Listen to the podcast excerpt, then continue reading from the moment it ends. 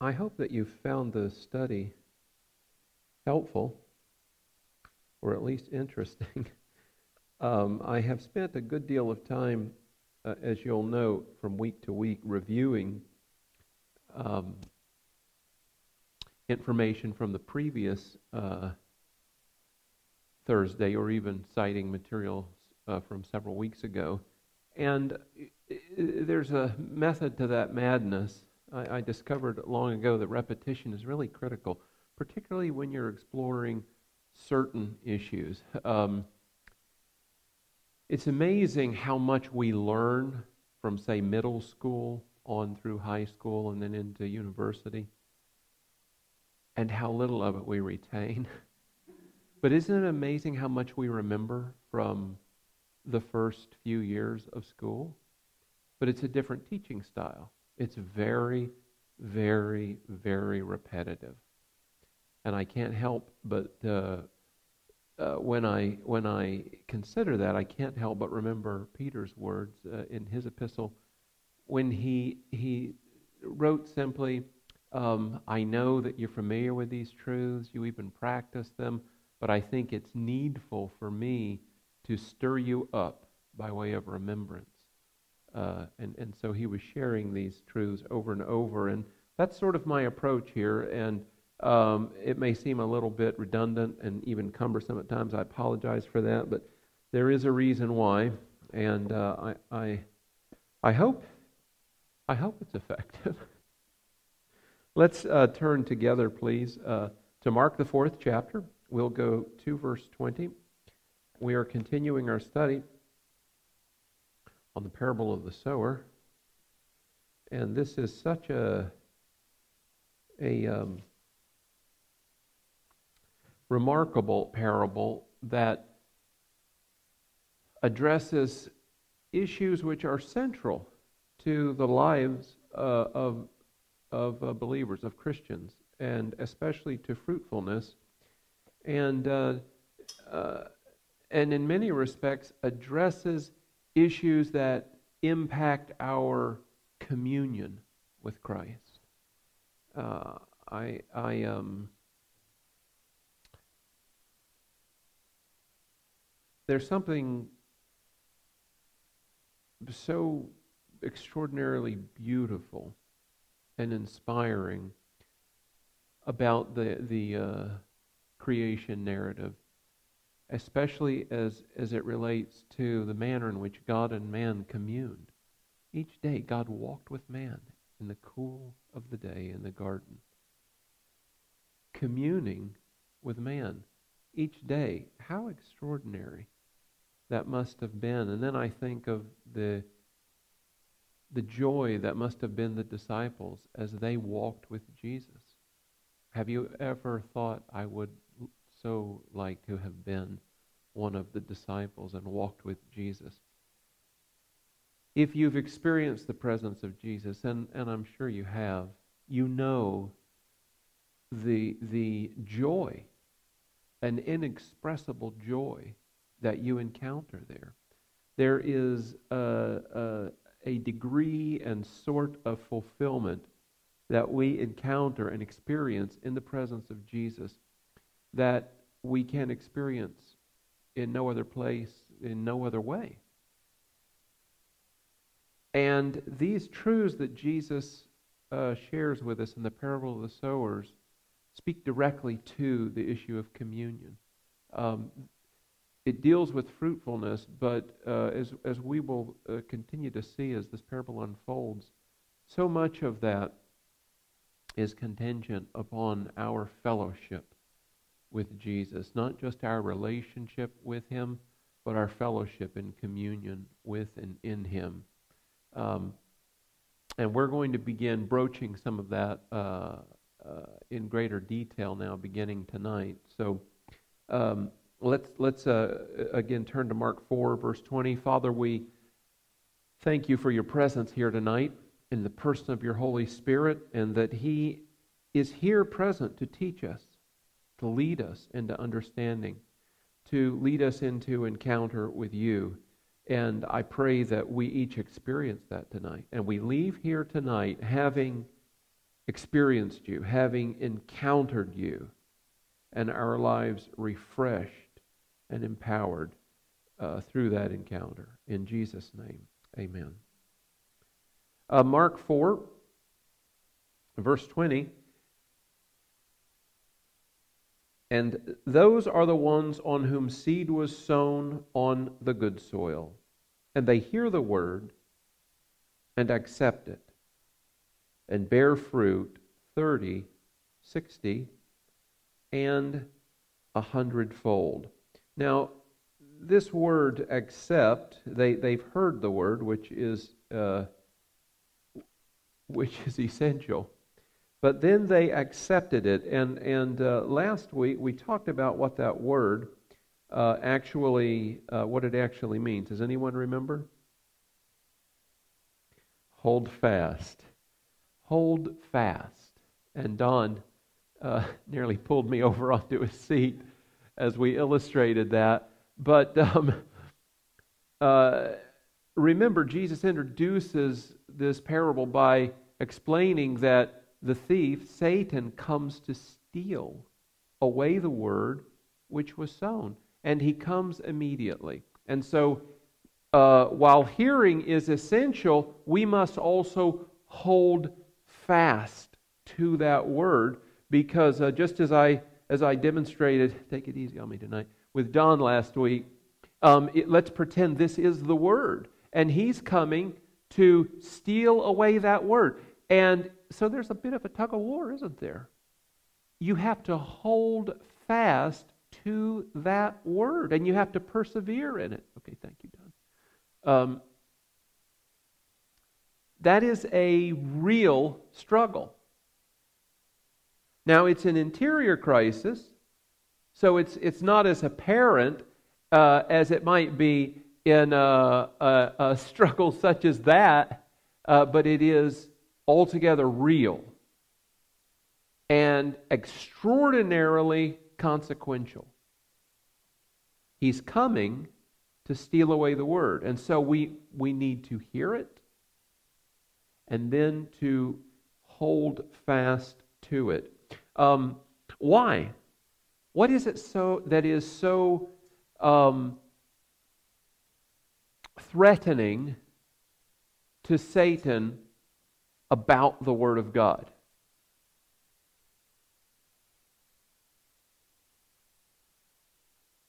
Turn with me to James, the first chapter, please.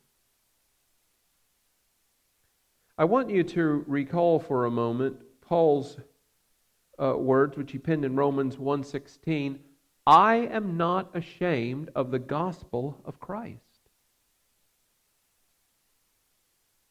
For or because it is the power of God. That's the Greek word dunamis. It's miracle working power. It is the power of God unto salvation. Now, if you have named Christ as Lord, you have received him. You've been born again. You were saved at that moment. But salvation is a process uh, whose outworking occurs over the span of our life. We have been saved. Today we are we are being saved and we will be saved. So this gospel of Christ, which is the power of God unto salvation, was at work in us at that moment, it is at work in us today, and it will be at work in us throughout our lives if we hold fast to it. James 1, uh, verse 18.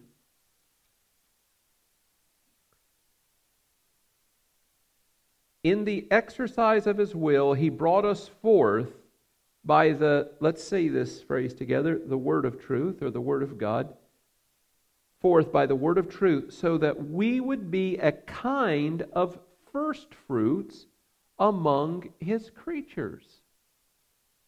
We have been born again. In fact, let's, let's turn over to 1 Peter 1.23. He says essentially the same thing. Uh, for you have been born again, not of seed which is perishable, but imperishable, that is, through the living and enduring Word of God. It's not just beautiful prose. It's not just a collection of meaningful and intriguing narratives.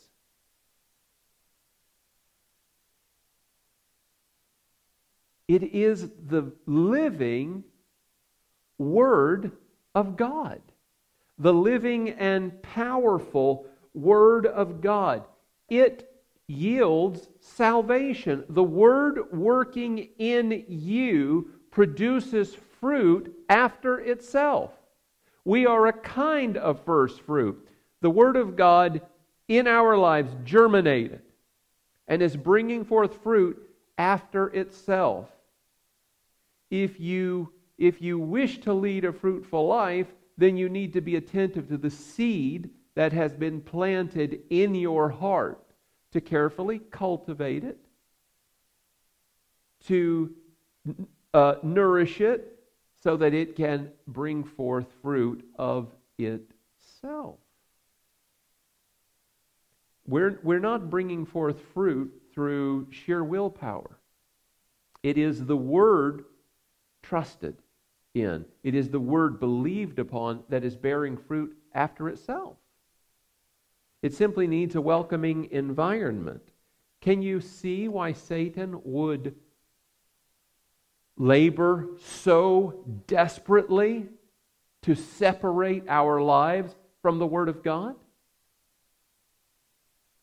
Have you ever wondered why it can be challenging to read the Word? How many here, I want you to just be honest, how many have ever found it a struggle to read the Word? Oh my gosh, that's more than I expect. No, I'm just kidding. It's common to, to uh, every believer. Why do you suppose that is? Yeah. There is a spiritual battle that's being waged in our lives subtly, craftily, to keep us from the Word. Paul said regarding uh, the matter of collecting together, like we are here tonight, he said, Don't forsake the assembling together of yourselves, as the manner of some is. Why do you suppose that is? Well, it's here that we're, we're hearing the Word of God, right? But something else uh, very important is happening here. We have collected together in His name which means we're not alone. Not only are we joined together ourselves, but He joins together with us. Where two or three are gathered in my name, there am I in their midst. And yet, Satan will work to find us busy, too busy, to read the Word or to collect together like this uh, to hear His word together and to experience His presence together. Understand this Satan is terrified of the Word of God. Jesus was tempted of the devil. You'll recall uh, he, he I believe it was um, Matthew 4, he was led of the Spirit into the wilderness to be tempted of the devil. And on three occasions there he was tempted. And, and during each of those temptations, he responded simply by saying, It is written. And he would declare the Word of God. It is a seed which he wishes to separate our lives from, but it is also a mighty sword of the Spirit with which we can fend off his attacks and his temptations. Um, 1 Thessalonians, let's look at that, uh, please. 1 Thessalonians 2.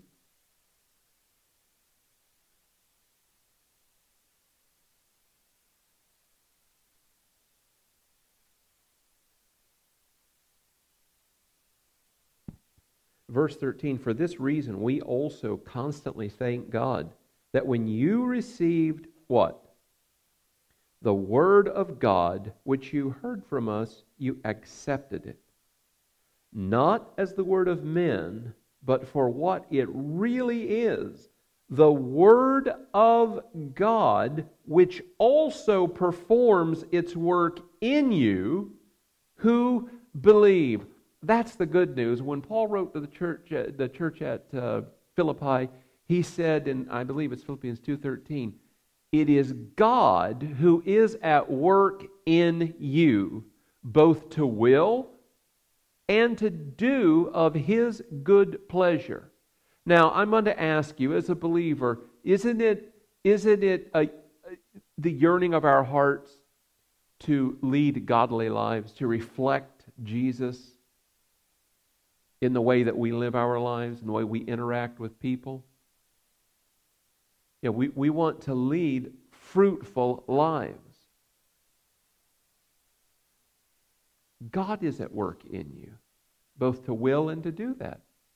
We don't have to gin up the willpower to do that. We don't have to gin up the motivation to do that. We yield ourselves to the Word of God and allow it to work in us. L- listen to what Paul said here. Again, please. For, for this reason, we also constantly thank God that when you received the Word of God, when you received the Word of God, which you heard from us, you accepted it not as the Word of men, but for what it really is the Word of God, which also performs its work in you who believe. That's how God is at work in you through the agency of His Spirit and the Word of God. He is at work in you, both to will, that means to create the desire, the drive, the ambition to do these things, the motivation to do these things. He is at work in you both to will and then to do. He actually provides the grace with which to do these things we want to do in His name. And it's, it's happening through the Word. Again, it should be obvious why Satan is coming to steal away the Word of God, why he works so to uh, separate us from that Word if we've heard it, then to take that Word away or to challenge it through uh, tests and trials in hopes that we will abandon it. Um, and and uh, let's look at Hebrews uh, chapter 4 then. But the very word that he is coming to steal from us becomes the very word with which we overcome him.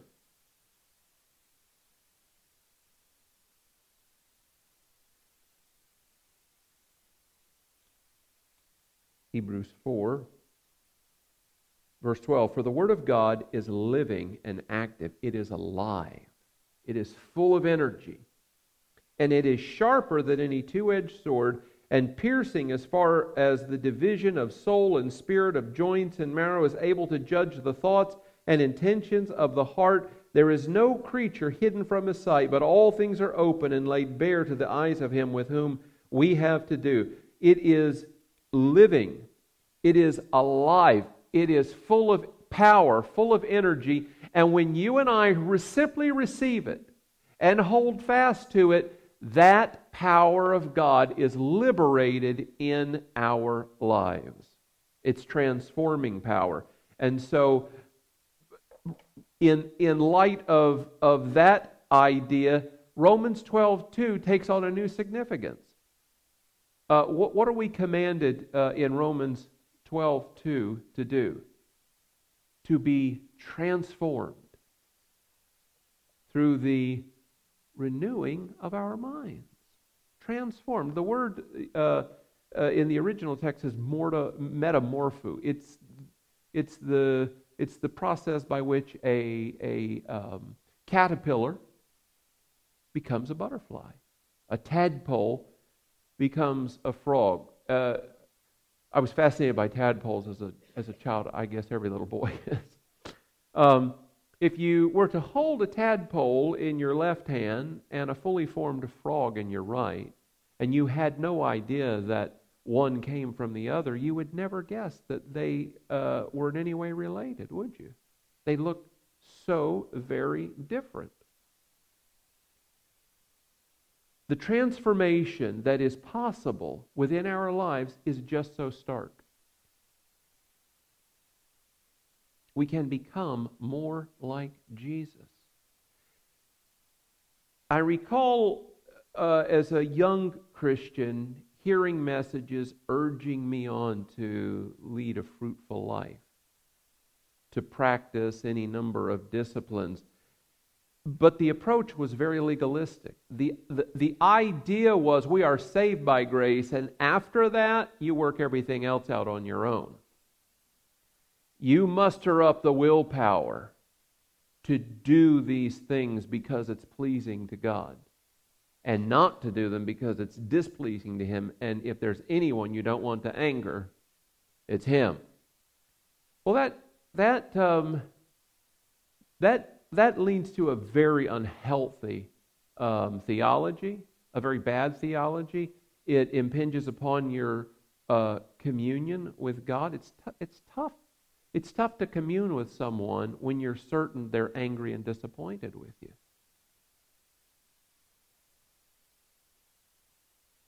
It's the Word working in us. We are transformed through the renewing of our mind. Paul says essentially the same thing when he wrote to the church at Ephesus, and just write it down Ephesians 4, uh, verses 22 through 24. He tells us to put off the old man in verse 22. Verse 24, put on the new man. Verse 23 couples those, uh, uh, those two tasks together be renewed in the spirit of your mind. That's how we put off the old man. That's how we put on the new man. Being renewed in the spirit of our mind. Can you are, are you are you seeing just how marvelous this book is? How wonderfully powerful it is? I tell you, when I began to, I was, uh, I think I was about 18 years old when I started really discovering these truths. I was attending a wonderful church. I kept my Bible with me to be perfectly honest, I took it to bed with me. I slept with it. I don't know if I just imagined that by osmosis I was going to receive something. Um, but I wanted it with me all the time. Um, I, in California, I was going to school out in California. I, I cut class a few times. It was courses I, I was doing okay in, but they didn't particularly thrill me. They were. Um, what do you call them? Electives. You got to take them. And I, I, I, there was a, a particular place on campus that was just so quiet and wonderful in the morning, and I would steal away there with, with the Bible and read that instead. I, I don't recommend that, by the way. If you're in school, you should you should go to class. Um, um, okay, now uh, James, the first chapter. We, we we spoke last week about the, uh, I, I, think it's Luke 8, uh, 17, this parable uh, of the sower, as it's related by Luke, adds a couple of features uh, to the story, uh, a different facet of truth, and that is that those who are good ground received the word of God with a good and honest or noble heart. And we uh, we looked at uh, um, Colossians, I'm sorry, Acts, I think it's 3.17. Let, let, me go back in my notes to last week.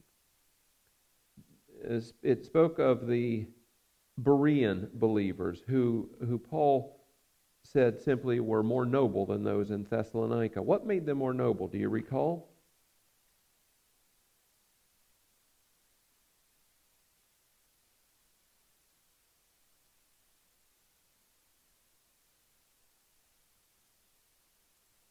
should be able to read my own notes, shouldn't I? I'm sorry, it's Acts 17, not 3, 17, verses 10 through 11. Um, why were they more noble than those in Thessalonica? Do you recall?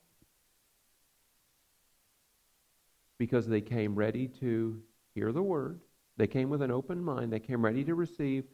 But after having heard what was stated, they returned and they sought the scriptures to determine if what they had heard was so. In other words, they were indexing what they had been taught against the word of truth, against the word of God, to make certain that it comported with that. And if it didn't, they dismissed it. If it did, they humbly received it. And so humility and meekness is a real big part of hearing the word of God.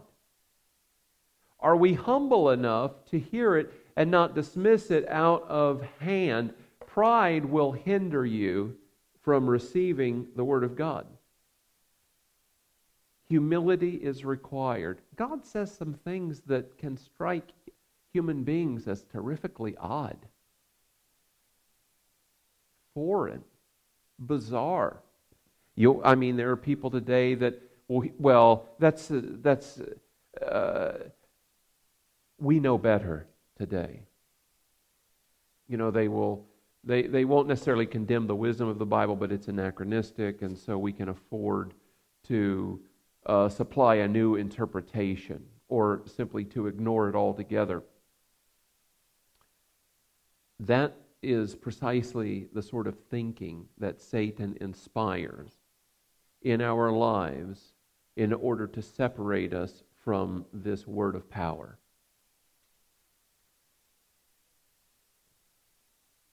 Uh, I ask you to turn where to James 121. Humility, meekness is so critical if we are to hear the word of God and receive it. Verse 21 um, Therefore, putting aside all filthiness and all that remains of wickedness, in humility receive the word implanted. I think the King James says engrafted um, but it's the implanted word. So it's referring to the word as a seed, which is able to save your souls. Able to save your souls. So we must receive this word in humility as the word implanted, as seed sown in our hearts, because it's a living thing. John 6 63, Jesus said, my words are spirit and their life. He has said simply, there is nothing like the Word of God.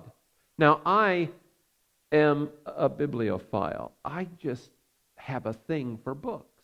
I have thousands of them in my library. And on a whole range of subjects, I have always loved books. I think I've always been an incredibly fast reader. So by the time I was in the second grade, they distributed reading materials that were to last for the year. I read it in like a week. So for the rest of the year, I was sent off to the library during reading, and they let me have full run of that library. They let me take reference books home. I have always uh, enjoyed reading, and there are so many wonderful uh, pieces of literature out there, but there is nothing, nothing like the Word of God. It is in a class by itself because it is spirit and it's life. That's an extraordinary statement. When you read the Word of God, you are having an encounter with the living God. You're having an encounter with His life, with His power. Let's look at John, the first chapter. This is an extraordinary um, explanation and descriptive of just what the Word of God is. John, the first chapter.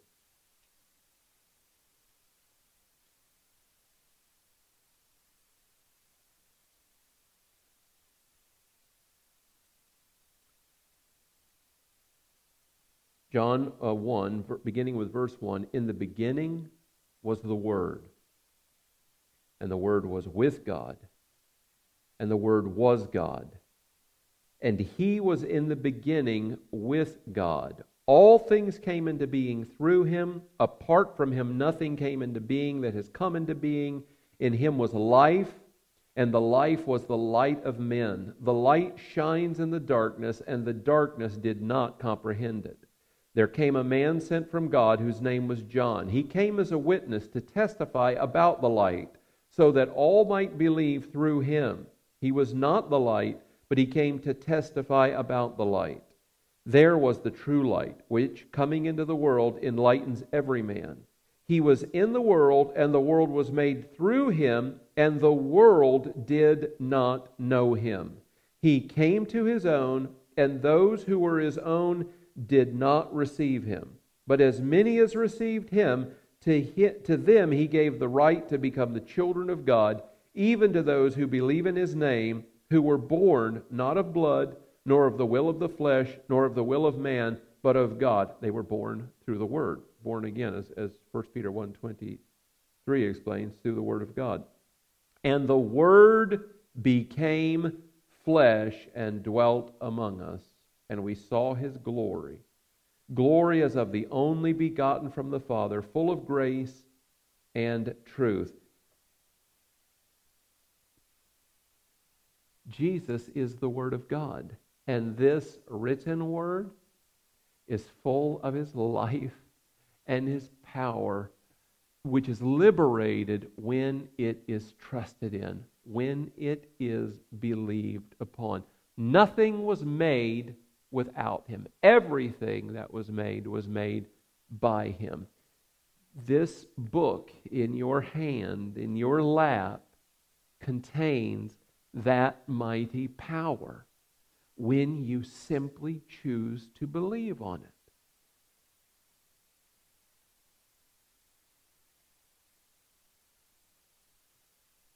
It will reshape the way you view God. Some of us have the most awful ideas about God. Just awful. They're, it's not just that they're theologically unsound, they're heresy. They're so destructive to the relationship he wants to have with us. Um, this this uh, word makes that come alive in your life. All of the fruitfulness that we yearn for as believers, it comes to us through this book when we believe upon it. Do you want to read more of the Bible? Here's the uh, important uh, truth, though, about this. Let's look at where we're, we're getting ready to close for the evening, but look with me at Matthew, the 16th chapter. Now, we've talked about the word, this logos, but it is, um, it is, as I said, unlike any book. In fact, the word is spiritual truth, and it can only be interpreted and understood through spiritual faculties. I want to say that again, and hopefully it's slightly confusing, and it will make you think. the Word is spiritual truth, and it is interpreted and understood through spiritual faculties. Matthew chapter 16. Now, I want you to think a moment uh, uh, about the uh, unique relationship Jesus had with the disciples. They essentially lived together. They traveled together. They ate together. They were constant companions. And Jesus was forever teaching them. How many of you have read in the Gospels Jesus explaining to the disciples who he was? And yet, he was to them an enigma. They really had no idea who he was. Spiritual truth cannot be appreciated, it cannot be grasped by the natural man, by the natural mind. In fact, we, we won't get there tonight, but we'll see next week in 1 Corinthians 2 that uh, Jesus was crucified despite the fact that he had announced his mission, how it would be achieved, he was still put to death by the princes of this world. And there's a there are there are some scholars who say that is uh, those are um, that refers to demonic forces, to Satan and his kingdom, his cohorts. Uh, some say, well, it's earthly um, kings and kingdoms. There are reasons that that might not be true, and then there are some who believe its meaning is dual. It's addressing both. I happen to believe it is addressing both, and certainly um, Satan and uh, his minions and, and Paul said simply, had they known, they would not have crucified the Lord of glory. And yet he announced plainly repeatedly what his mission was and how he would achieve it. But darkness cannot comprehend the light. And the carnal mind cannot appreciate, it cannot realize, it cannot grasp spiritual truth. That's why humility is so essential. So the, Jesus has been traveling with the disciples. He's explained repeatedly who he is, and yet we find here in verse 13 of chapter 16, um, Jesus asked uh, his disciples, Who do people say that the Son of Man is? Who do people say I am? And they said, Well, some say you're John the Baptist, others Elijah, and still others Jeremiah or, or one of the prophets. So they had a quick answer. They were familiar with the scuttle about town. And they said, Oh, oh, well, they say you're this guy, or, or maybe you're this guy, or you're this guy. And then Jesus said, Well, who do you say that I am? Could hear the crickets chirping. Silence fell over that small group of men. Why? He was an enigma. They really, he was a mystery that they could not quite figure out. Simon Peter answered, You are the Christ, the Son of the living God. Jesus said to him, Blessed are you, Simon Barjona, because flesh and blood did not reveal this to you, but my Father is in heaven. I happen to think when Peter said this, he was as surprised as the men gathered around him. They were like, Where did that come from? And he was like, I, I don't know. It wasn't as if Peter said, Well, I'm glad you asked that question, Jesus. I've been giving this some serious thought for some time now staying awake late at night while the rest of you were asleep. And it occurred to me, You're whom the prophets foretold. You are the Messiah. You're the Son of the living God. It didn't happen like that. Peter blurted it out. And Jesus said, Blessed art thou, Simon Barjona. Flesh and blood did not reveal this to you, but my Father who is in heaven. How many of you have ever had that aha moment? Something suddenly became illuminated in the Word of God. You saw something that came alive to you that you'd never seen before. That's, that is what we are going to call revelation knowledge. That's God revealing Himself to you. And remember this when we're learning something about the Word, we're not learning something apart from Jesus. When we are learning the Word, we're learning the written Word, we're learning about the living Word. We're learning about Jesus. He's disclosing Himself to us. Christianity isn't some esoteric religion in which we, we, are, we graduate from one level of knowledge and understanding to another. We are growing more intimately acquainted with God the Father, with God the Son, with God the Holy Spirit. We're being drawn into deeper relationship with Him through what we're learning. Um, okay, so we will close with 1 Corinthians 2. Um,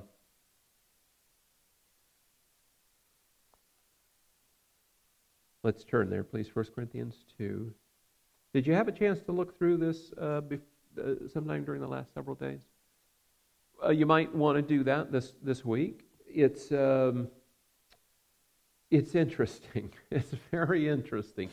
Uh, Paul writes some things here that uh, I think can lead to a lot of very helpful questions. Yet we do speak wisdom among those who are mature. A wisdom, however, not of this age, nor of the rulers of this age, who are passing away but we speak God's wisdom in a mystery, the hidden wisdom which God predestined before the ages to our glory, the wisdom which none of the rulers of this age has understood. For if they had understood it, they would not have crucified the Lord of glory. But just as it is written, things which eye has not seen, and ear has not heard, and which have not entered the heart of man, all that God has prepared for those who love him. For to us God revealed them through the Spirit. For the Spirit searches all things, even the depths of God. For who among men knows the thoughts of a man except the Spirit of the man which is in him? Even so, the thoughts of God no one knows except the Spirit of God. Now we have received not the Spirit of the world, but the Spirit who is from God, so that we may know the things freely given to us by God, which things we also speak, not in words taught by human wisdom, but in those taught by the Spirit, combining spiritual thoughts with spiritual words. But a natural man does not accept the things of the Spirit of God, for they are foolishness to him, and he cannot understand them because they are spiritually appraised. But he who is spiritual appraises all things, yet he himself is appraised by no one. That's interesting.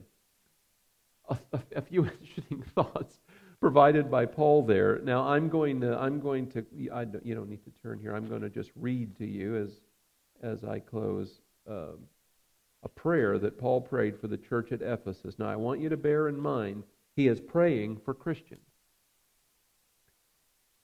This is the uh, believers who are part of the church. This is the church at Ephesus to whom he is writing and explaining a prayer that he prays for these men and women who already believe in Christ, who already know him. For this reason, I too, having heard of, just listen as I read, you don't need to turn there, just listen. Having heard of the faith of the Lord Jesus which exists among you, and your love for all the saints, do not cease giving thanks for you, while making mention of you in my prayers, that the God of our Lord Jesus Christ, the Father of glory, may give to you, men and women who have already received Christ, in whom the Spirit of God is living. That God, that the God of our Lord Jesus Christ, the Father of glory, may give to you a spirit of wisdom and revelation in the knowledge of him. I pray that the eyes of your heart may be enlightened, so that you will know what is the hope of his calling, what are the riches of the glory of his inheritance in the saints, and what is the surpassing greatness of his power to us who believe. Now, Paul prayed that for the church at Ephesus. The pastors here are praying for this congregation. This is something that you should want. Would you like to have the spirit of wisdom and revelation at work in you? Well, we can. You know why Paul was praying it? Because God wanted it done in those lives.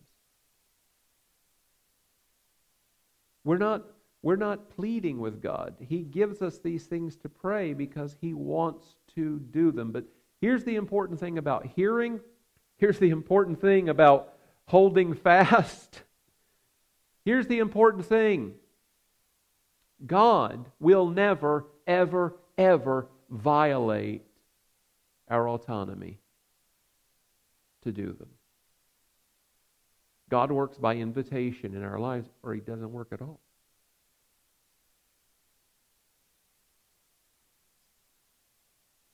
Prayer prayer is not pleading with God. Some people approach prayer as if they're begging God, "Oh God, please." What would you think of me as a father? If I only responded to my children when they fell on their knees and pled with me, Dad, please, please, I'm so hungry. Please give me dinner. Ask a little longer. Stay on your knees a little longer. Lift your hands toward me when you plead, please. You think, what a. You see, he's not just a dreadful dad, he's disturbed he really needs some help.